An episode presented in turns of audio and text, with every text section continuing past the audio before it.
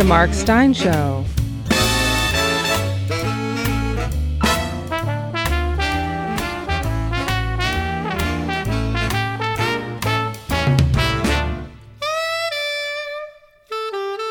And now, here's Mark.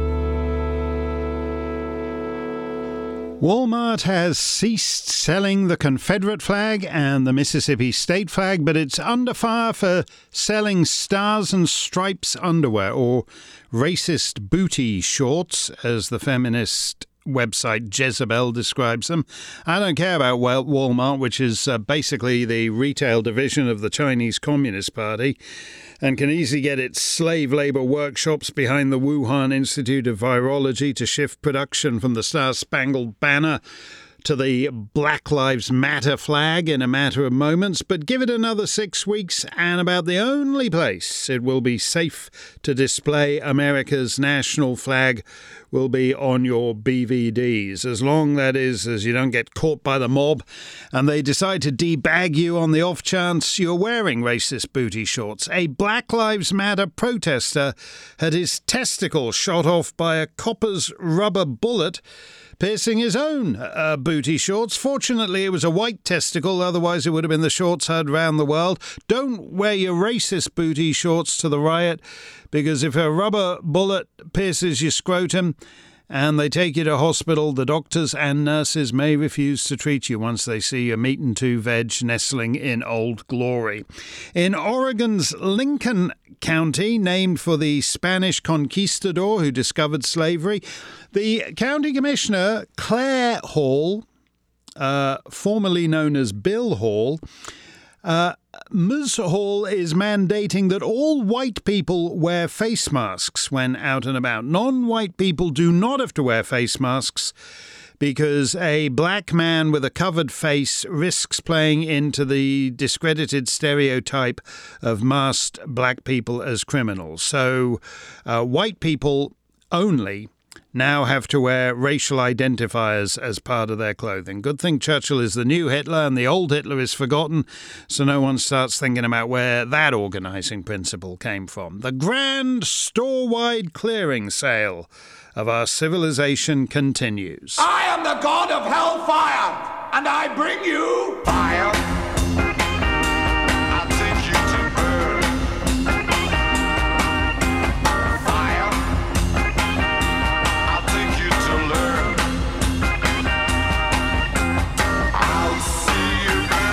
The last weekend of June 2020. It's the fifth anniversary of the Supreme Court's landmark ruling that the Founding Fathers had cannily provided for same sex marriage in the US Constitution.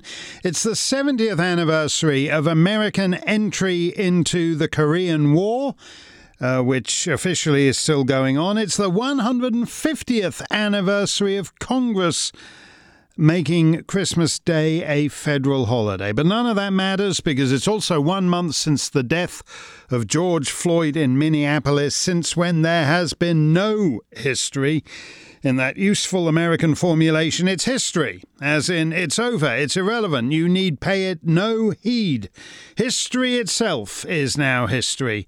Brian, a Mark Steyn club member from Minneapolis, reminds me of this bit of George Orwell from 1984.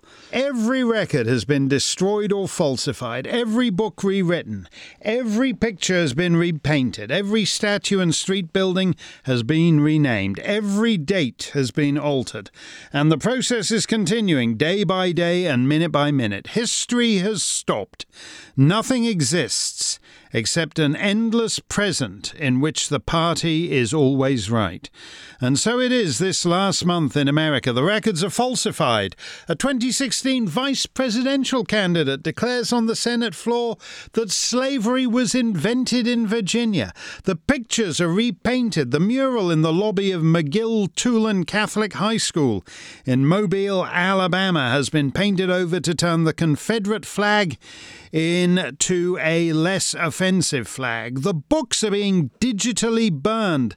At Amazon, The Camp of the Saints is mysteriously out of print. That's to say, the Kindle edition is out of print. How does that happen?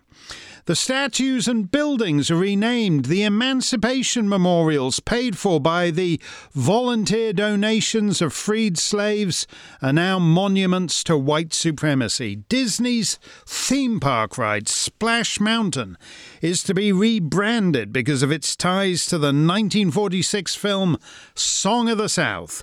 Zippity doo dah, zippity done. And the Berkeley School District is to rename its Washington and Jefferson elementary schools because the father of our country is just the ultimate deadbeat dad. And every date is altered.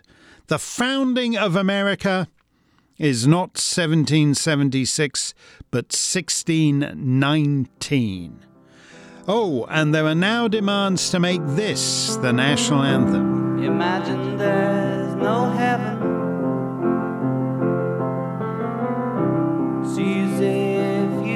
try. Imagine there's no nothing. It's easy if you try. That's written by John Lennon of the Beatles, who just a week ago were under fire for their racist song Penny Lane.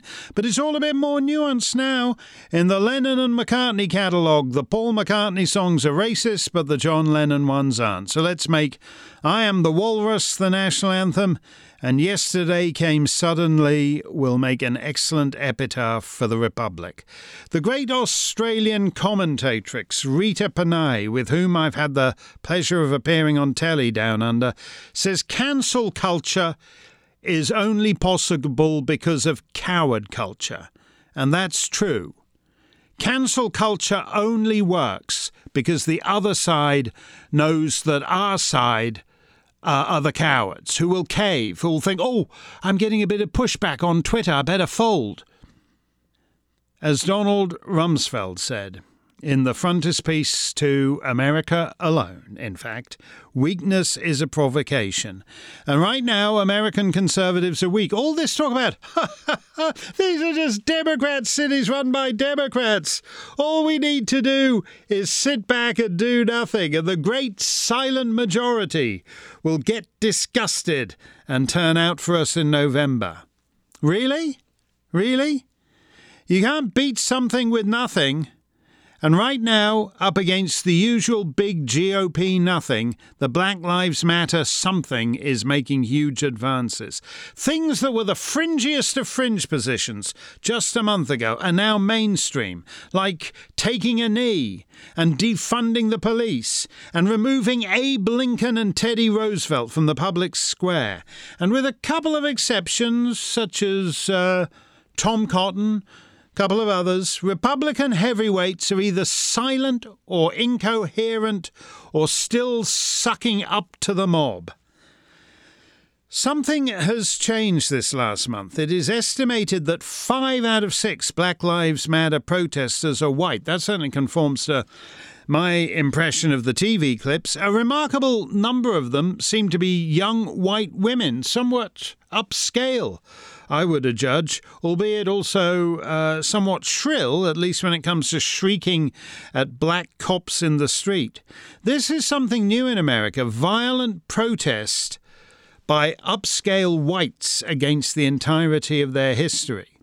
Rich Lowry of National Review is still writing his lame ass columns arguing that conservatives shouldn't be defending Confederate statues. Out on the streets, no distinction whatsoever is being made between Robert E. Lee and Ulysses S. Grant, between Jefferson Davis and Abraham Lincoln, between Jeb Stuart and Hans Christian Heg. Or come to that, Stevie Ray Vaughan, the blues guitarist who died in a helicopter crash in 1990 and whose memorial in Austin, Texas was defaced the other night because some rioters got him mixed up with I don't know, Christopher Columbus, Winston Churchill. Who cares? He's white, he's male, he's dead. That's enough. Rich misses two fundamental points. The practical one is that this is not a time to be negotiating with a mob. Hey, you can have this Confederate general, but lay off George Washington. Because they rightly discern that once you've accepted the principle of letting brute force determine which statues can stand, you won't muster the will to defend any of them. And in case Rich hasn't figured it out, these guys on the street hate Washington and Jefferson at least as much, if not more, than they hate some Jubilation T. Cornpone antebellum mint julep swigging general nobody remembers anymore. Which brings me to the conservative philosophical point. These statues were erected decades after the Civil War, in part because they represented what was felt to be a necessary historical reconciliation, as those on both sides of the conflict well understood. That's nothing unusual. Uh, I'm an immigrant, and so the Confederacy means nothing at all to me. But I happened to be at Hillsborough Castle in Northern Ireland a few years ago, the day after Gerry Adams and Martin McGuinness had been there uh, with the Queen. Do you think Her Majesty relished hosting two hardcore IRA thugs who had been up to their necks in the murder of her soldiers? and of her policemen and even of her own family, uh, such as Lord Mountbatten? Of course not. But the killing stops, and you make what accommodations you must to enable normal life to resume. In absolute moral terms, those accommodations might be squalid and unworthy, but not many societies at the time have the luxury of living on that pristine ground. Likewise, those Confederate statues reflect the accommodations of a particular period in American history, and a mature society has to be able to understand that its great grandparents and great great grandparents had different concerns, often more basic concerns about war and peace, life and death of not having your home burnt down, of being able to feed your family. A society that demands its past conform to the luxuriant preoccupations of the present, the moment, the hour, is demonstrating nothing more than a total failure of imaginative capacity. Public statuary is not about our moment, but theirs. The past is a foreign country, said L.P. Hartley. They do things differently there.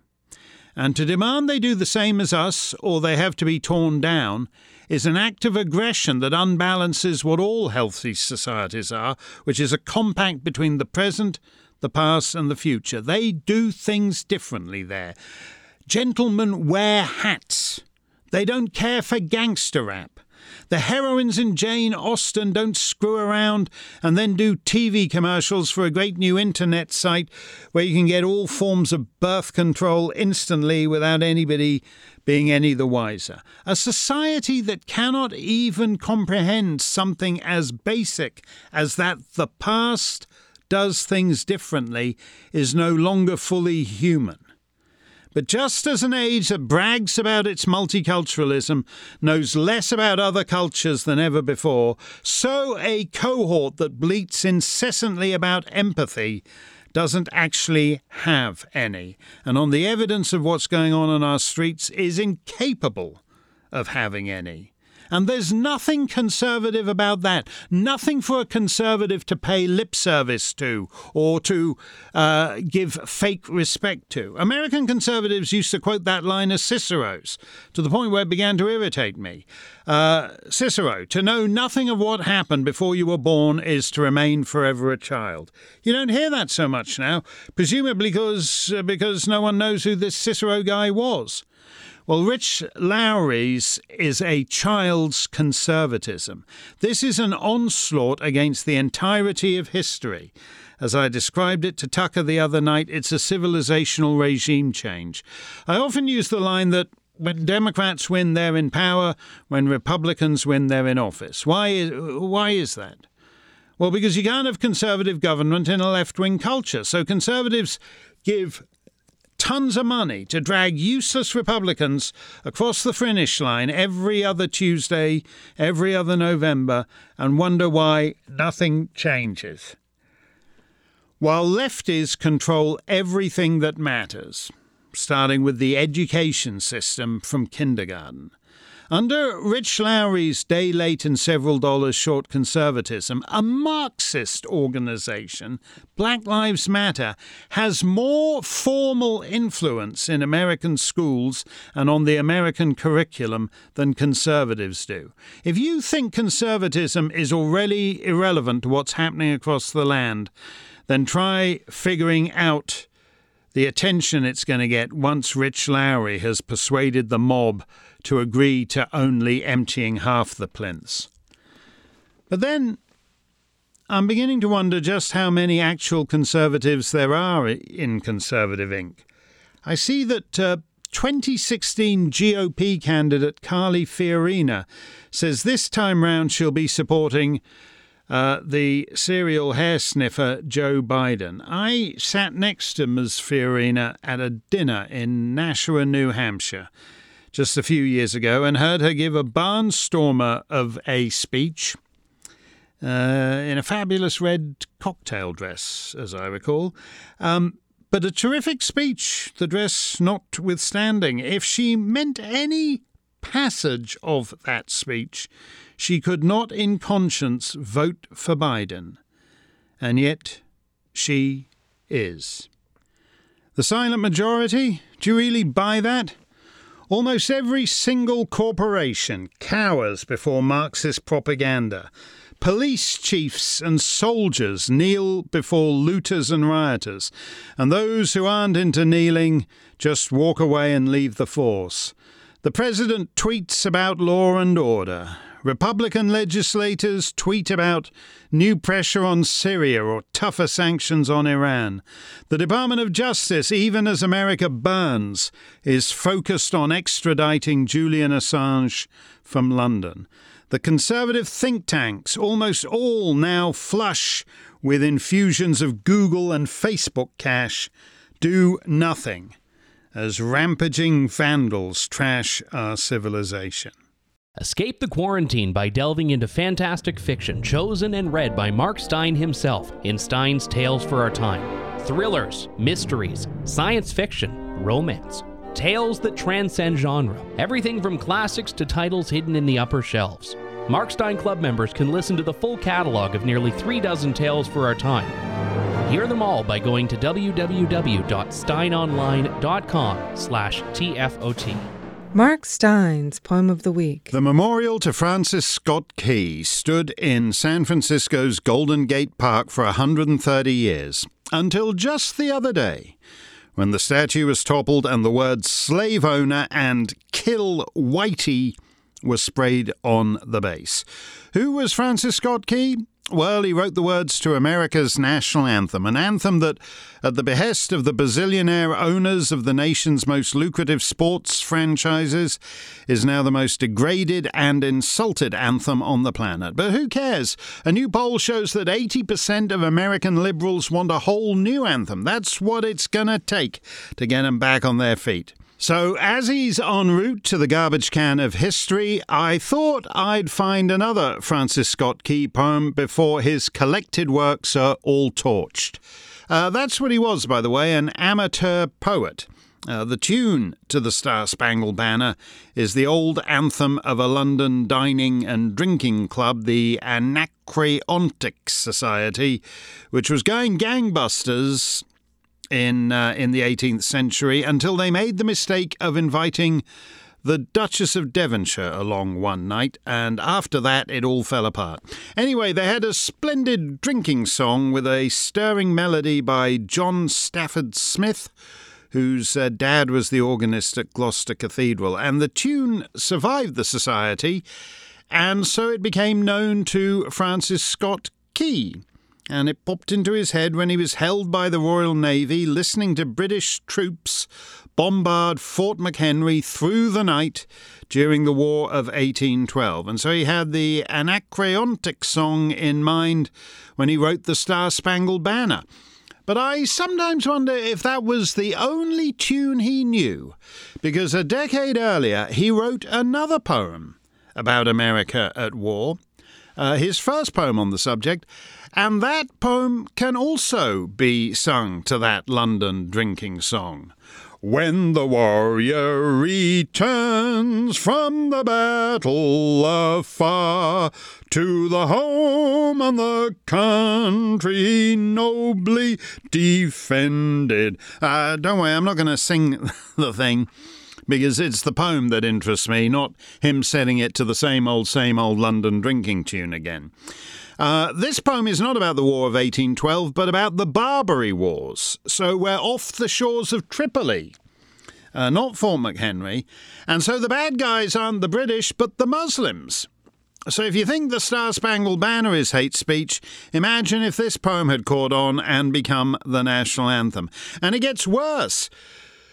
Because the Yanks aren't just kicking Islamo butt, but Francis Scott Key refers to his countrymen not as Americans, but as Columbians, which was quite common at that time. So we've got a little bit of Christopher Columbus triumphalism in there too. And what's interesting is that in the third verse, Mr. Key lands apparently by accident on the flag imagery that he made so central in the Fort McHenry poem. And he even calls it Star Spangled, a Star Spangled flag, not a banner. And he emphasizes the brightness of the stars, but only to contrast it with the faint pale beams of the Islamic crescent, and to note that the turbaned heads bow to the terrible glare of those bright stars. As I said, imagine if we were singing that Francis Scott Key poem today. So maybe those goons will go back and spray Islamophobe on the base of his statue next to the Kill Whitey graffiti. Written in 1805 by Francis Scott Key, and in a certain sense, a first draft, when the warrior returns. When the warrior returns from the battle afar to the home and the country he nobly defended, O warm be the welcome to gladden his ear, and loud be the joy that his perils are ended. In the full tide of song let his fame roll along, to the feast flowing board let us gratefully throng, where mixed with the olive the laurel shall wave, and form a bright wreath for the brows of the brave. Columbians, a band of your brothers behold, who claim the reward of your heart's warm emotion. When your cause, when your honour, urged onward the bold, in vain frowned the desert, in vain raged the ocean. To a far distant shore, to the battle's wild roar, they rushed, your fair fame and your rights to secure. Then mixed with the olive, the laurel shall wave and form a bright wreath for the brows of the brave. In the conflict resistless, each toil they endured, till their foes fled dismayed from the war's desolation, and pale beamed the crescent, its splendour obscured by the light of the star spangled flag of our nation, where each radiant star gleamed a meteor of war, and the turbaned heads bowed to its terrible glare. Now mixed with the olive, the laurel shall wave, and form a bright wreath for the brows of the brave. Our fathers who stand on the summit of fame shall exultingly hear of their sons the proud story. How their young bosoms glowed with the patriot flame, how they fought, how they fell in the blaze of their glory. How triumphant they rode o'er the wondering flood, and stained the blue waters with infidel blood. How mixed with the olive the laurel did wave, and formed a bright wreath for the brows of the brave. Then welcome the warrior returned from afar to the home and the country he nobly defended. Let the thanks due to valour now gladden his ear, and loud be the joy that his perils are ended. In the full tide of song let his fame roll along. To the feast flowing board let us gratefully throng, where mixed with the olive the laurel shall wave, and form a bright wreath for the brows of the brave. A poem from Me to You before it joins the rest of American history in the trash. A song by Francis Scott Key when the warrior returns, and concluding stirringly not with the home of the brave, but the brows of the brave. You need writers who love their country wholeheartedly and straightforwardly, and can put it on paper without embarrassment. And when you don't have them, or you do, but you drag them off the pedestals and trash their work, you're left with a nation that has a great big hole in its soul.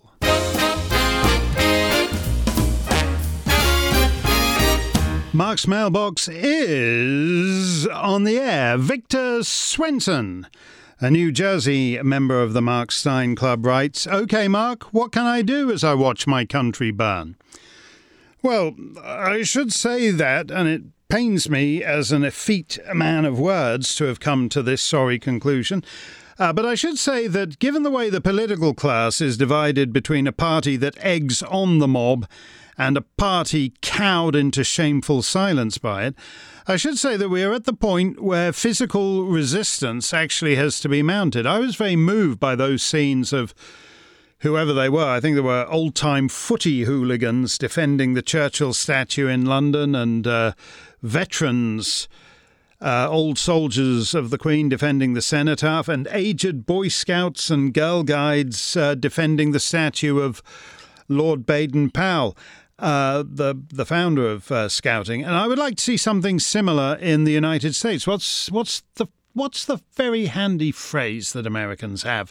A well regulated militia. Well, with police departments standing aside and the National Guard denied hotel accommodations by wily mayors, uh, the time would seem right for a well regulated militia.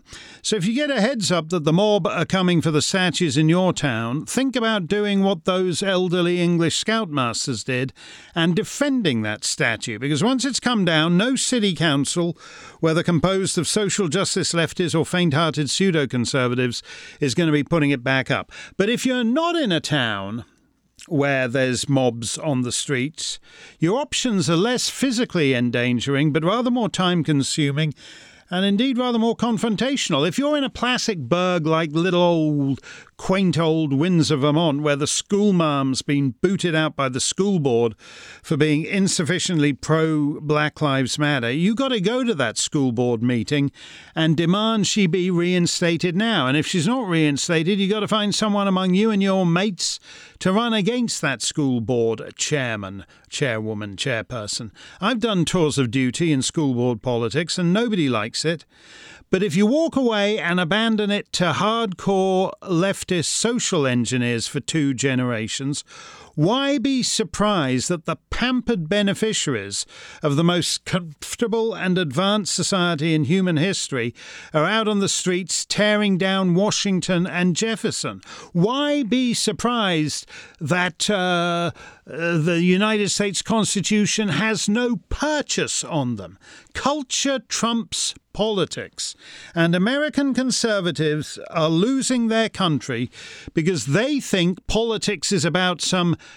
transient seat warmer like Paul Ryan, uh, and that somehow the, he's more important than the schools and the churches and the businesses and the movies and all the rest. So when you see that your school board is going to screw over some teacher or take down the Columbus statue or change the name of the grade school because it was named after Thomas Jefferson, go to the meeting and get in their face about it. The silent majority was silent because back in Nixon's day it had no voice other than uh, trying to get a letter published in the newspaper. Now every citizen can get on Facebook or Twitter or something and push back. You have to push back. Uh, why is my old chum Heather Reisman at Indigo Books in Canada caving to the Transtapo on the anti J.K. Rowling stuff? Because the Transtapo are all she hears from uh, on stuff like this. She's not even aware there's another side. These guys are the enemies of civilization. They're actually showing it now. Every night, statue after statue after statue. The enemies of civilization. And you have to engage the enemy wherever you find them. Take your business elsewhere and let the uh, Black Lives Matter suck ups in the boardrooms know why you're doing it. If you've got a co worker or a neighbour threatened with the loss of a job, speak up for him. Cancel culture only works because, as Rita Panahi says, every coward goes along with it. As I said 15 years ago, the proper response to the Mohammed cartoons was for all of us to publish them and share the risk and say, okay, then you're going to have to kill us all. Likewise, with these Black Lives Matter goons, uh, they're going to have to cancel us all, and they need to know that. You know, we lost in Afghanistan and Iraq because we thought we had the best militaries and that was enough. And it should be well understood by anyone who goes to war. You win wars by using all elements of national power uh, diplomatic, uh, uh cultural, ideological, the full spectrum. And the narrow thinking overseas is now being uh, matched by the same kind of narrow thinking at all. The politics that matters the politics that matters takes place where people live. The sports teams they follow, the restaurants they patronise, all that's more important to them than Paul Ryan. And the right has to be competing in that space. So the wanker rights theory that all we got to do is sit back and let these clowns run amok and their defects will be so obvious people will come running to us and November will be a landslide. They've assured us of that bollocks for decades as they lost the schools and they lost the pop culture and they lost everything else, even now unto the statue on the village green. Speak up, speak out to the school board, to your co workers, to your neighbours, because you can't have a culture war if one side doesn't even show up. Mark Steyn's last call.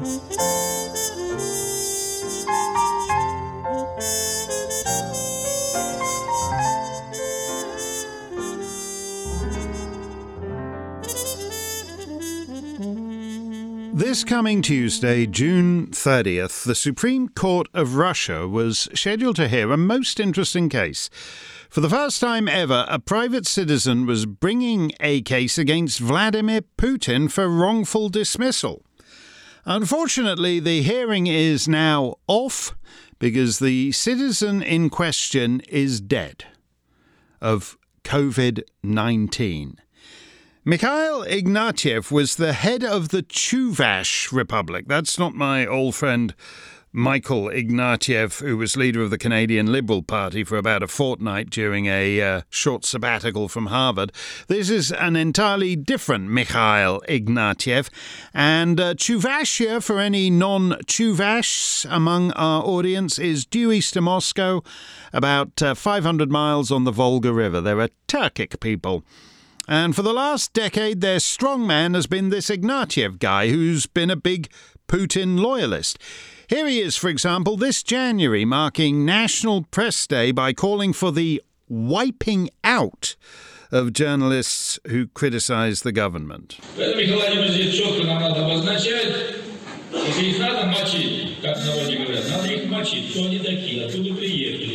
с какими помыслами, где они живут, где трудятся, Quote, We need to state clearly, we need to wipe them out. Mikhail Ignatiev got away with that, but then he went to review some new emergency equipment for the fire and rescue teams. And presenting the guys with some brand new fire engines, he made a shorter fireman jump for the keys to the engine as he dangled them above his head. Последний на этой неделе обсуждала вся страна. Чиновник заставил сотрудника МЧС прыгать за ключами от новенькой пожарной машины. В регионе назвали эпизод дружеской шуткой, но вот глава ведомства Евгений Зинчев jump, счел поведение jump. Игнатьева... Oh, here, here the fire engine keys. Oh, jump, jump for them. That's Ignatiev making the short guy jump for the fire engine keys again and again. Pretty funny, right? Well, Putin didn't think so. A week later, he removed Ignatiev as head of the Chuvash Republic. The deposed leader did not take it well. On May the 20th, he announced he was suing Putin for wrongful dismissal. On May the 27th, he was hospitalized with COVID 19. Next week's gripping courtroom drama is now cancelled. Dead of the Chinese coronavirus at the age of 58. the man who made the fireman jump, Mikhail Ignatiev. Bernardino Piñera was ordained a priest in 1947. Eleven years later, Pope Pius XII made him a bishop in Talca in Chile. He attended the Second Vatican Conference in Rome in the early 60s, was head of the Episcopal Conference of Chile by the early 80s, and Archbishop of La Serena. He was a beloved figure in Chile until last August when the Vatican announced that at the age of 103, Archbishop Piñera was being investigated for an allegation of sexual abuse against a child over 50 years earlier. His nephew is the current president of Chile and decided he'd like to attend his uncle's funeral. Accompanied by close family members, Chile's President Sebastián Piñera took part in the final farewell of his 104 year old uncle, former Archbishop Bernardino Piñera. Health Ministry protocol stipulates that only five people can attend the funeral of anyone suspected of having died of COVID 19. 20 in the case of a person who has died of other causes. The official explanation is that, oh yeah, Uncle Bernardino did get the COVID a month or so back, but it cleared up and he died of something else entirely. So, as a non COVID fatality, he's entitled to 20 mourners at his funeral, not just five. Uh, but in any case, there were more than 20 guys there. And then the death certificate did say he had died of the COVID. The problem is more than 30 people attended the funeral, when 20 is the maximum under the new pandemic protocol. The ceremony included live music and photographers. The president demanded the sealed casket be opened, giving him one last chance to see his uncle. The deputy health minister defended the president against widespread charges of bad taste and of breaking his own rules. Asistieron 18 personas. There were only 18 family members at the funeral. The casket was sealed as stipulated. But as is the way, somebody had their cell phone filming the president opening the casket, presumably prior to getting a selfie with the corpse. He was the oldest living Catholic bishop on the planet, dead of the Chinese coronavirus at the age of 104, Bernardino Piñera. Hi, I'm Dan Foster. That's right, the Nigerian African American that just came back to Africa for the last, what, nine years? I'm here. And ladies and gentlemen, it is about that time. Yes, the Dan Foster Show is now in existence. Can I get a hallelujah? Hallelujah! Thank you very much. Let the choir relax. but seriously, coming up today, the show is very serious, ladies and gentlemen. I'm going to be talking with some serious guests. Got some really funny guys, too. Comedians like Basketmouth will be talking to 101. So he's going to be taking the mic. He's got some stand up stuff he's going to do. He's got three minutes to crack your ribs. Dan Foster was born in Washington, D.C., but in his early 40s, after a couple of decades going nowhere very much in American radio, he moved to Nigeria and became a huge star there. He took over Cool FM's Good Morning Nigeria show and made it a smash. He was also a familiar television fixture on West African Idol and Nigeria's Got Talent. Welcome to the biggest talent show on earth. Nigeria's Got Talent auditioned in eight cities across Nigeria, where thousands of hopeful contestants came to show us just why they must be on TV. You will be the judge of that because only one act will walk away with an incredible cash prize of 10 million naira. Contestants get only one chance to strut their stuff in front of the audition judges. The judges can hit their buzzers at any time to stop the action. Let's meet our judges. Kate Henshaw, Yibo Koko, Dan Foster. The talent on Nigeria's Got Talent didn't always strike him as that talented. Say, who are you? I say, I'm a comedian. He said, where do you come in? I say, I make people laugh. Say, make me laugh. I crack the first joke, the man no agree laugh. Crack the second joke, the man no carry laugh. Here he is wearying so, of a flailing comedian's over leisurely crawl toward the punchline and keeling over and falling off the judge's podium.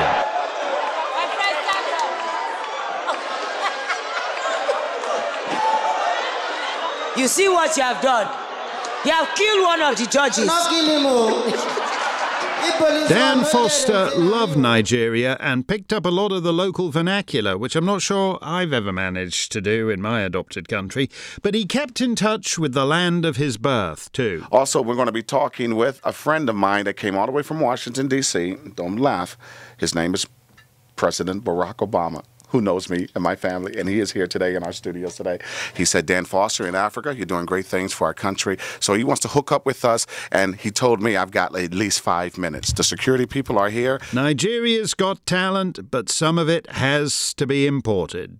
Dead of the Chinese coronavirus at the age of 61, the day after getting his test results. Nigeria's favourite American, Dan Foster. We've been pretty punctilious in our COVID necrology in only including deaths from COVID, but there are what one might call COVID related deaths, by which I don't mean underlying conditions.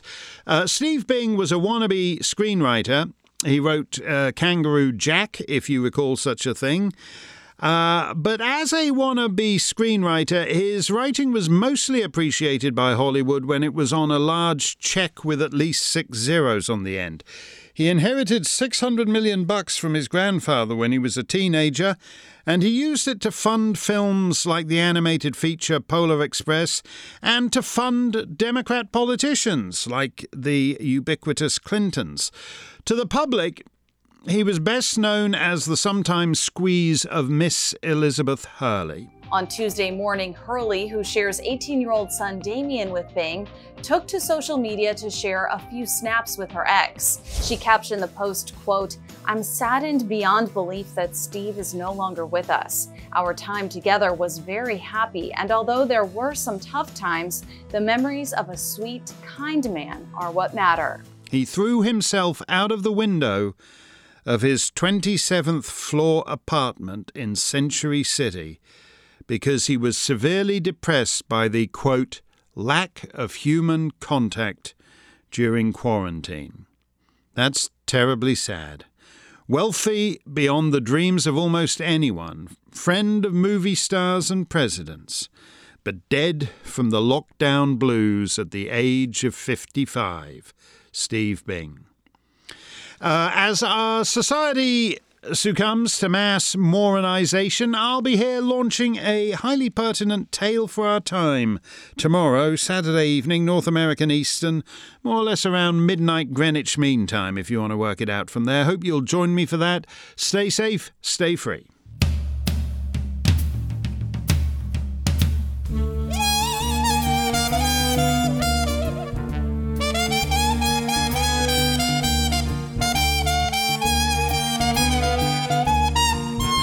Join us next time for another edition of The Mark Steyn Show.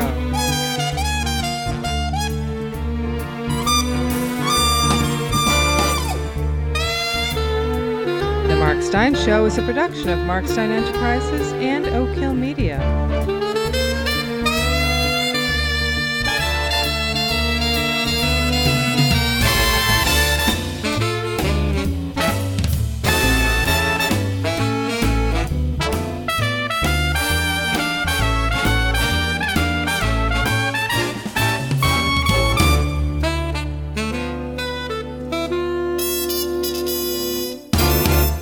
Rights reserved.